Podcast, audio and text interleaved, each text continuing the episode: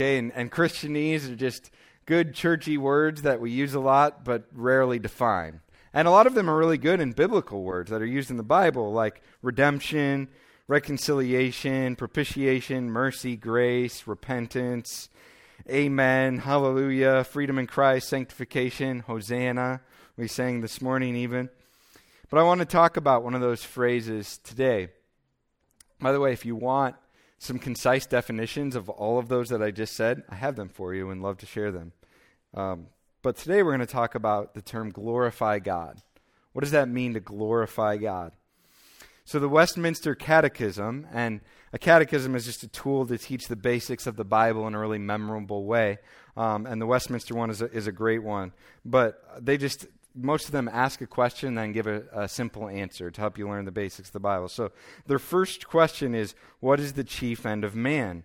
And the answer is, Man's chief end is to glorify God and to enjoy Him forever. What does that mean? Glorify God. Let's glorify God with this. Let's glorify God with that. We're just saying your glory is so beautiful. Okay, what does that mean? What are we talking about? The Bible talks about it over and over. So it's not a bad phrase, it's a great phrase to glorify God. But what are we talking about? I think we become way too comfortable sometimes with over familiar, churchy, Christianese words without ever defining them. So, the main verse in this passage says this it's verse 31. So, whether you eat or drink, whatever you do, do all to the glory of God. What does that mean to glorify God? Here's what it means very simply it means to do something in a way that points to God's greatness and His beauty. To do something in a way that points to God's greatness and His beauty. And if you're like me, you're still like, okay, but really, what does that mean? What does that look like fleshed out in real life? Well, look at this verse with me again. The first word is really important, so, or in some, ver- some translations says therefore. What's the therefore, therefore? Well, everything he just said before it says this is how you can glorify God. This is how you go about it. So let's back up. Let's go to verse 23. All things are lawful, but not all things are helpful. All things are lawful, but not all things build up. Let no one seek his own good, but the good of his neighbor. So verses 23 and 24 tell us the first way we can glorify God, and that's to build others up. Build others up, build other people up. And Paul's dr- addressing here, right at the beginning, he says, All things are lawful. He's quoting them. He's kind of making fun of them. He's saying, You guys say all things are lawful. And he's, he's going after the fact that the Corinthians are trying to justify living however they want it. They're like, I can do whatever I want, whenever I want, with whoever I want. And Paul's saying, hey, you know what? That doesn't mean you can live however you want. He saying all things are helpful, but not everything builds up other people. Not everything is helpful to others. So just because it's not sinful to eat meat sacrificed to idols, and that's been a theme as we looked at verse chapter 8 through verse chapter 10. That's the theme going on, the cultural thing going on, this, this issue of meat sacrificed to idols. He's saying it's just because it's not sinful to do that doesn't mean it's always going to be helpful to other people. Or, in modern day terms, just because it's not wrong to say something really bluntly like it is, doesn't mean that it's always helpful to do so. You know what I'm talking about? You people who are really straightforward, blunt, say it like it is, no matter the situation. That's not always actually the most helpful thing and doesn't always build people up. So that's that's kind of what's going on here. So build up. He says instead of instead of just living however you want, you need to build others up. What does that mean to build up? Well, the word here means edify or to help others grow in Christ likeness. Helping people become more like Jesus. So the opposite of it would be tearing other people down or prohibiting other people from growing in Christ likeness. And, and there's actually no neutral option here. If you're not helping someone else grow and become more like Jesus, you're actually preventing their growth. And it becomes like a slow fade. So I've used this analogy here before, well worth repeating. Stole it from Francis Chan. So he says the Christian life is like standing on a, a, a down escalator. Okay? You're trying to go up the down escalator. Has any of you ever tried that? Um, it's probably not legal, but um, I, I've tried it before, and it's really difficult, right? You have to go really fast. And that's what it's like in the Christian life. If we just stay put, stay stagnant, especially when it comes to building other people up, then you end up just fading slowly. So I was in a relationship, uh, in a relationship with a girl before Heather. Um, that was fine. We were we were good friends, and we had a lot of fun together, joked around, um, that sort of thing. And it wasn't like a, a, a sinful relationship by any means, but we weren't focused on Jesus together. So we weren't helping each other grow. So it was this slow fade. So eventually we broke up because we both saw that. Like, yeah, I'm not really helping you become more like Jesus, and you're not helping me become more like Jesus. Nothing inherently wrong going on here. Just, just it's not helpful. It's not building each other up. So, every relationship that you are in, so think about it, whether it's with your spouse, with your kids, with your coworkers, your friends, your parents, any relationship you are in is either building them up or tearing them down, and there's no neutral. Verse 24, here's the main focus let no one seek his own good, but the good of his neighbor. Let everyone focus on other people's good, not on their own selfish desires. So this would look like this. You wake up in the morning and you think, hey, how can I serve my spouse today? Versus, how can I serve myself today? See the difference? Or you go to work and you think, how can I encourage my boss? Or how can I encourage my coworkers today? Versus, how can I nitpick at my coworkers today? Or you sit down after a long day at home and you think, you know, how can I help my family members become more like Jesus tonight? Or you just think, how can I tune them out tonight? See, it's intentional. Building others up is intentional. We don't naturally want to build other people up because we're sinful and we're self focused. That's what it means to be sinful, focused on yourself. Naturally, we don't give a rip about other people. Naturally, I don't give a rip about other people, and that's, that's true of everybody in here because we're naturally so self-focused even even when we start to do other things that look like they're serving other people and building other people up often in our hearts our motives are wrong and we're just trying to serve ourselves so our mindsets need to change our behavior certainly needs to change but if we start going after our behaviors if we start just i'm going to try to do better at building other people up and white knuckle it you'll have some success for a week or two and then you'll just fall back into the same habits. See, but if our thoughts change, if our hearts change, then our actions are going to start to go with it. Behavior mod- modification doesn't last when you're just going after the actions. It's like putting a band aid on, on a wound that needs stitches. So imagine you re- you really struggle with anger, okay? Uh, just, just imagine that for a second. You really struggle with anger, and you get in a relationship w- with someone. Let's say you're single and you get in a relationship with someone, and for the first couple months, they have no idea that you struggle with anger. You know? Because you're covering it up, right? You put your best foot forward when you start relationships, usually.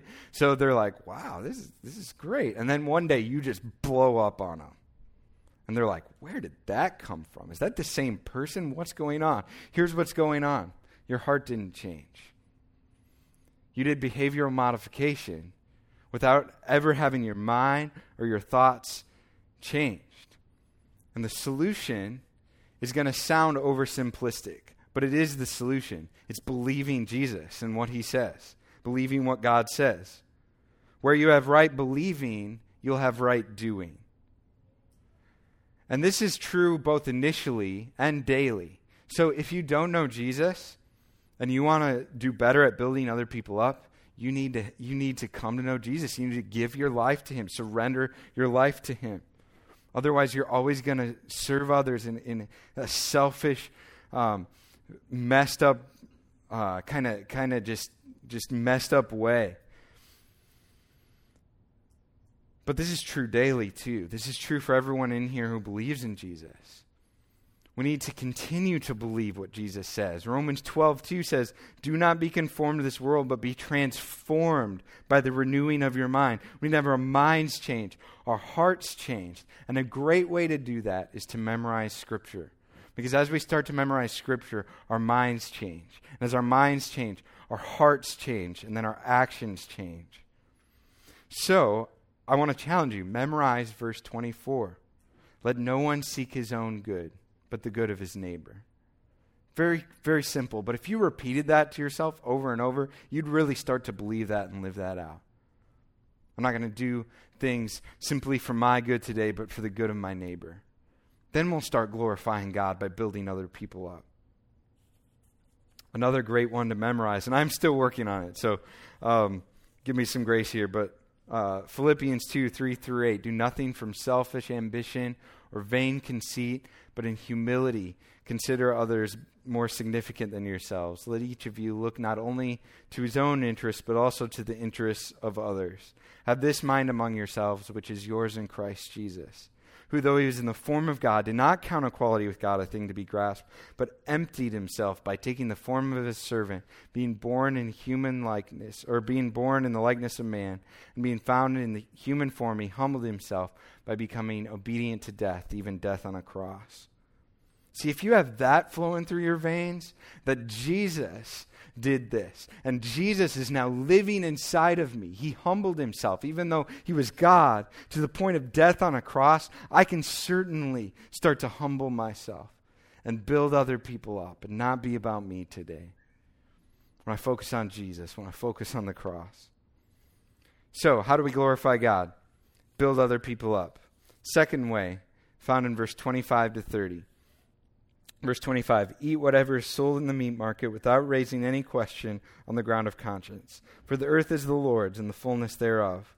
If one of the unbelievers invites you to dinner and you are disposed to go, eat whatever is set before you without raising any question on the ground of conscience.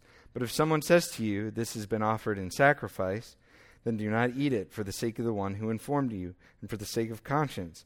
I do not mean your conscience, but his. For why should my liberty be determined by someone else's conscience? If I partake with thankfulness, why am I denounced because of that for which I give thanks? Second way to glorify God thankfulness to God. Thankfulness to God. So the context here is that Paul is using this example that's really specific to the Corinthians. So just hang with me while I explain this for a couple minutes, and then I'll and then I'll bridge it to uh, our everyday life now. But the principles here are timeless. The main principle is thankfulness. But here's what's going on: the Jews were not allowed to eat food that were sacrificed to idols ever under any circumstance. So in verse 25, eat whatever sold in the meat market without raising any question. That, that's going against the grain of what a lot of people thought.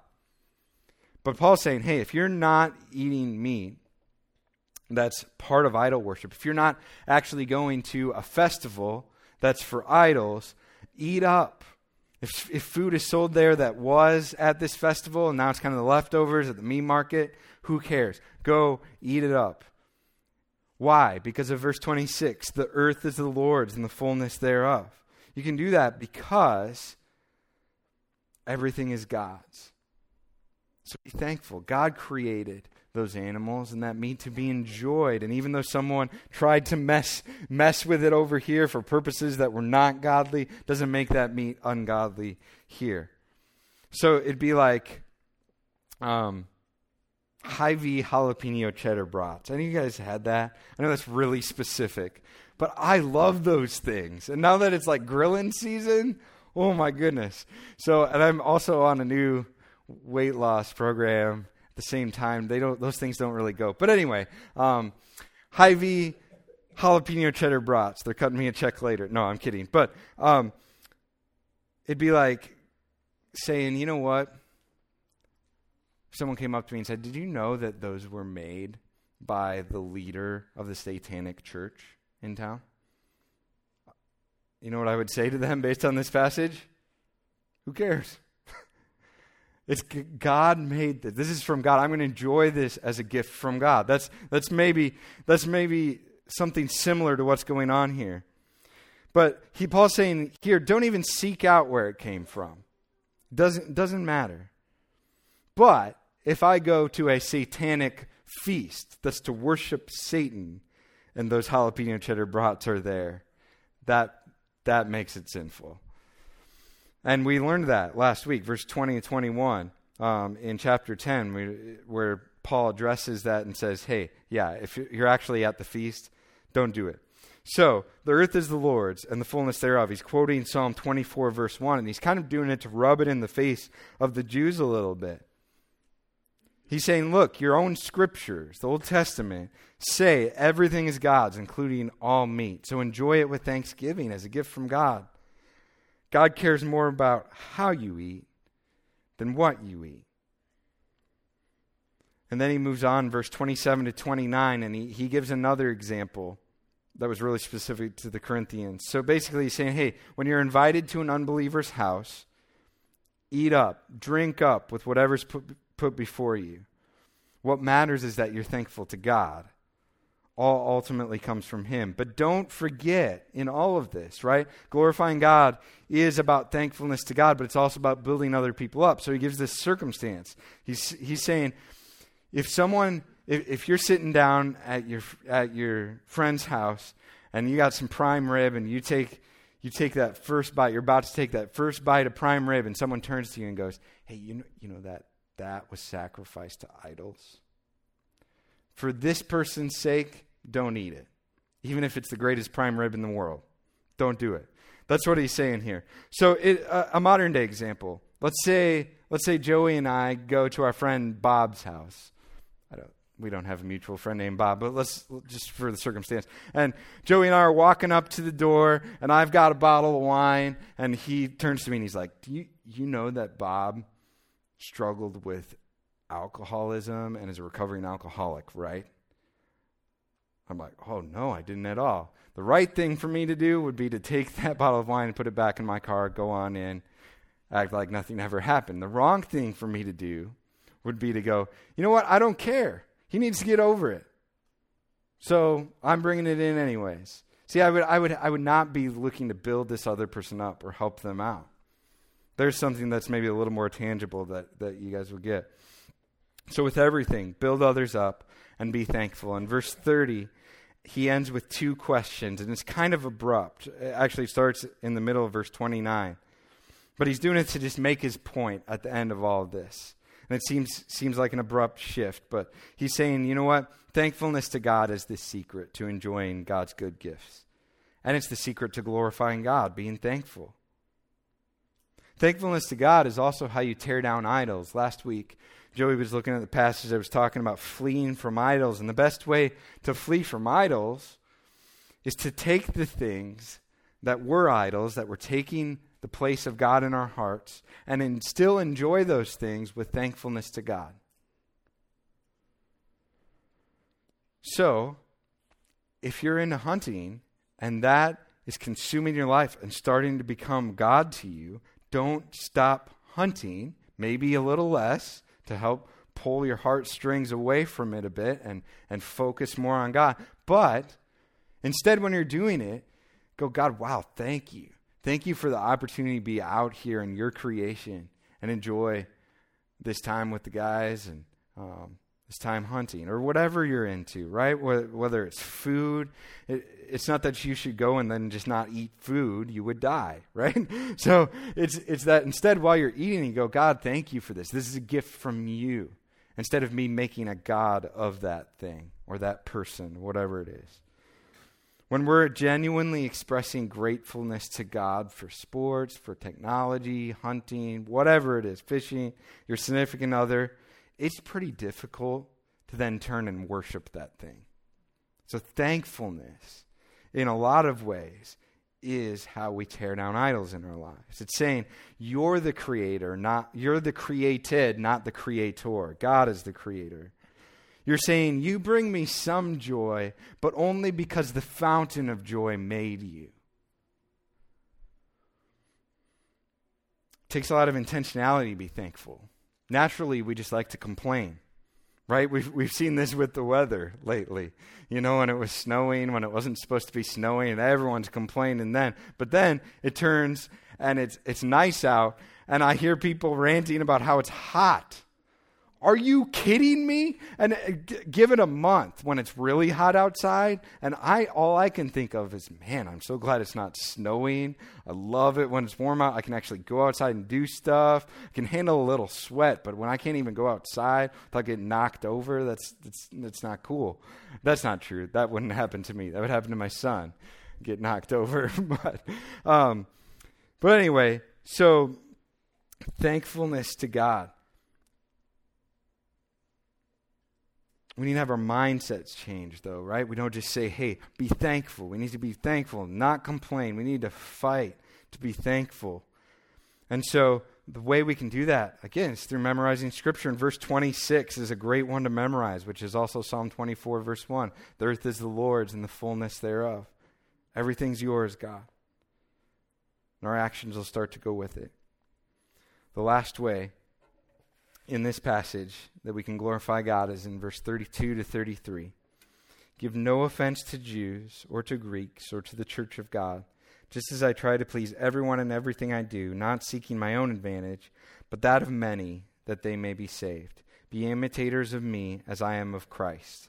I included um, 11, verse 1, too. Whoever broke up the chapters and verses here wasn't thinking, because that goes with this this thought. So the chapter breaks, the verse breaks aren't inspired by God. So clearly.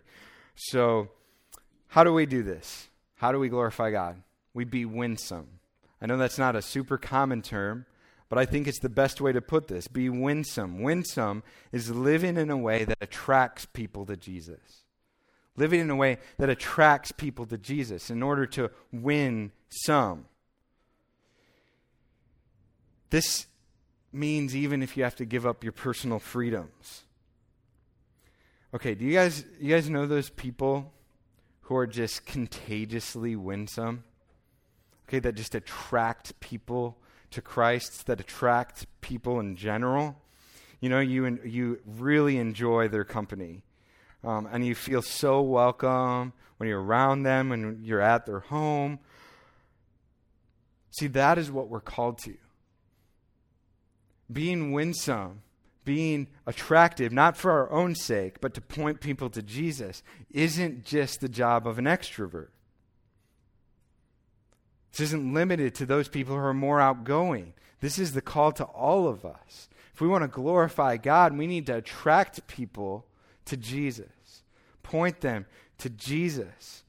So there's this couple that were youth leaders when I was in high school, and their name is Scott and Julie Rieger. Scott is actually an elder at Candeo Church in Cedar Falls, which is in our network, and he's coming in a couple weeks and going to be preaching. So June 3rd, be here. It's going to be great. But there's really nothing extraordinary about this couple. They just welcome me into their home often, usually with chili which was fantastic. But it's not that they were always just talking to me about Jesus either. They, they did that, but they were there to listen to me. They were showing me what it means to follow Jesus. And that, in a lot of ways, changed my life. I mean, I was al- already a follower of Jesus, but it laid the pathway for me to know oh, this is what it looks like to follow Jesus at work and at home and in marriage was an incredible example to me. Their winsomeness led me closer to Jesus and eventually into ministry where I am now. We want to be like Scott and Julie.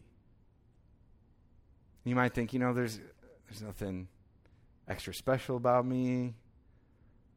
Well, just take people under your wings. Let them spend some time with you. I, re- I remember as a youth leader, um, Heather and I as youth leaders, we would just we would just call students up and we'd be going to the store. Hey, you want to come to the store with us? That's so ordinary, right? But just spend some more time rubbing shoulders with people to attract people to Jesus. And here in this, in this passage, it's not limited to being winsome to unbelievers. He says to Jews, to Greeks, the church of God. We need to attract all people to Jesus, regardless of where they're at, whether they know him or they don't. Verse 33 says, I try to please everyone in everything I do. Now, what does that mean? That, that seems kind of counter what Paul says in a lot of Scripture. Well, context is king when we're trying to figure out what Scripture means. Keep reading. It says at the end of this verse that they may be saved. So you're not pleasing people so that you look good or so that you benefit. You're not pleasing people so that they're happy with you necessarily. You're not pleasing people at the expense of obedience to Jesus. And you're not but you are pleasing people so that they can see Jesus in you. And 11 verse 1. Be imitators of me, Paul says, as I am of Christ. Paul wants them to imitate him in the ways that he's imitating Jesus. So, what's winsome is not keeping other people happy necessarily. Jesus said in John 15 that people will hate you because of me and people will persecute you because of me. There's, there's some sense in which if we're following Jesus rightly, some people are not going to like it. But what is winsome is exemplifying Jesus, who is full of grace and truth, we also find in the book of John. Full of grace, full of love, full of mercy, but full of truth. There are several passages as you read through the Gospels where Jesus is just nailing people to the wall with the truth.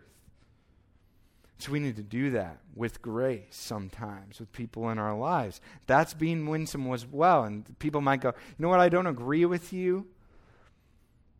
But man, there's just something different about that person. Sounds like they, they actually believe what they're saying and that that actually might be true. So, if I were to interview your family members, if I were to interview your neighbors, your coworkers, and ask them this question, what would they say? How interested and attracted are you to Jesus because of Matt? because of insert your name? How interested and attracted are you to Jesus because of this person? Maybe they would respond, I'm, I'm pretty interested.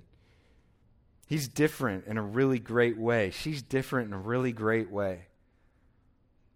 Or maybe they'd say, Oh, I didn't even know they believed in Jesus. Or maybe they'd say, Wow, I can't believe he follows Jesus. What would the response be if I went and interviewed everyone in your life? But again, our mindset needs to change, our hearts need to change. How can this happen? Memorize verse 33, especially the end, not seeking my own advantage, but that of many, that they may be saved. Have that going through your head, that today they may be saved. Romans 9, 2 and 3, Paul's talking here. It's, this is crazy. He says, I have great sorrow and unceasing anguish in my heart. For I could wish that I myself were accursed and cut off from Christ for the sake of my brothers, my kinsmen according to the flesh. Do you hear what Paul is saying here? Paul's saying, I am so burdened for other people that don't know Jesus in my life that I would rather be cut off from Christ and rot in hell for eternity so that they could come to know Jesus. Is that your heart? Is that your mindset? When we're talking about being winsome, the winsomeness flows from a heart that desires other people to know Jesus, come to know him, and get to know him more.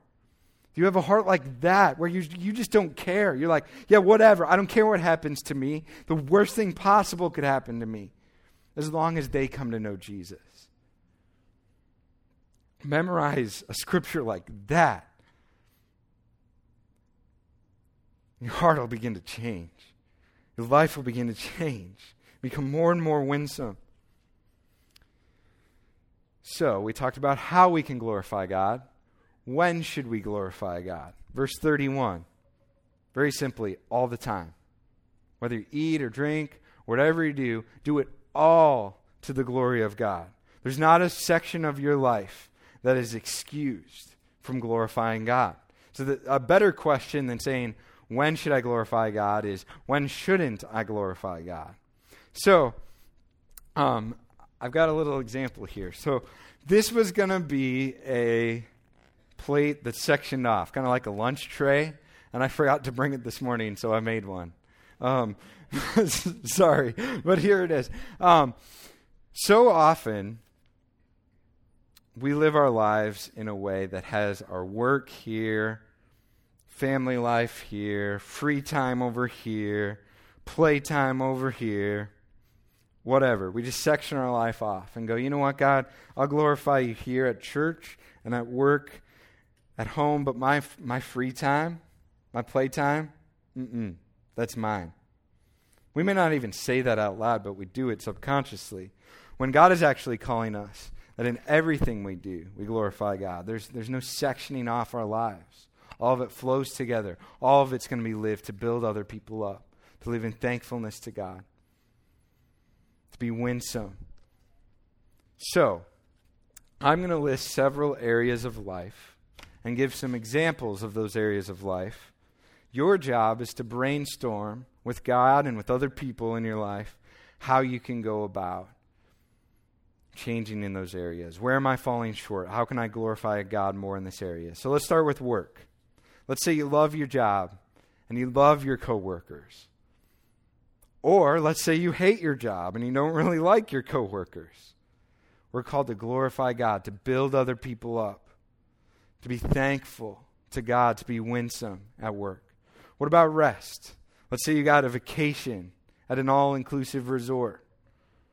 Or let's just say it's a day off with nothing on your schedule. Are you going to spend that time building other people up, being thankful to God, being winsome? Let's, let's talk about the mundane.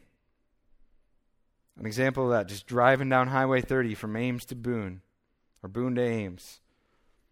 Are you building other people up? Are you thankful to God? Are you winsome? How could you do that? Just during everyday life.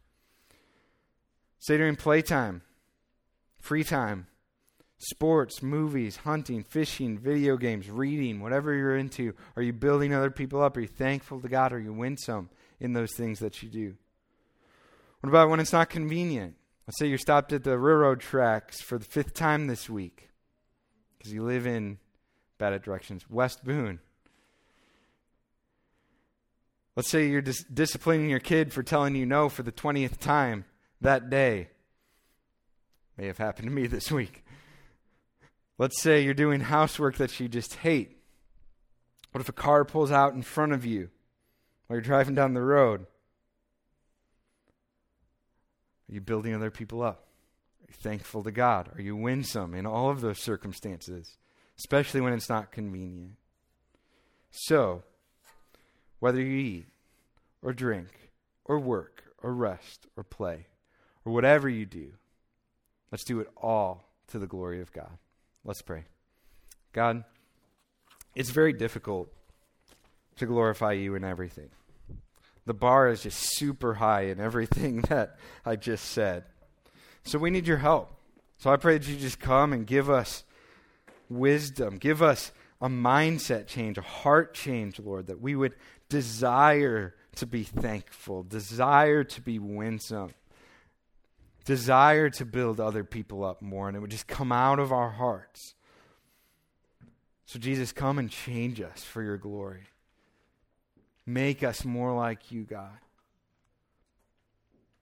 Help us stop ignoring those areas of our life that aren't honoring to you, that aren't pointing other people to you. Start having your scripture just flow through our heads, your words flow through our heads, and we start to believe it to the point of action. Pray this in your name, Jesus. Amen.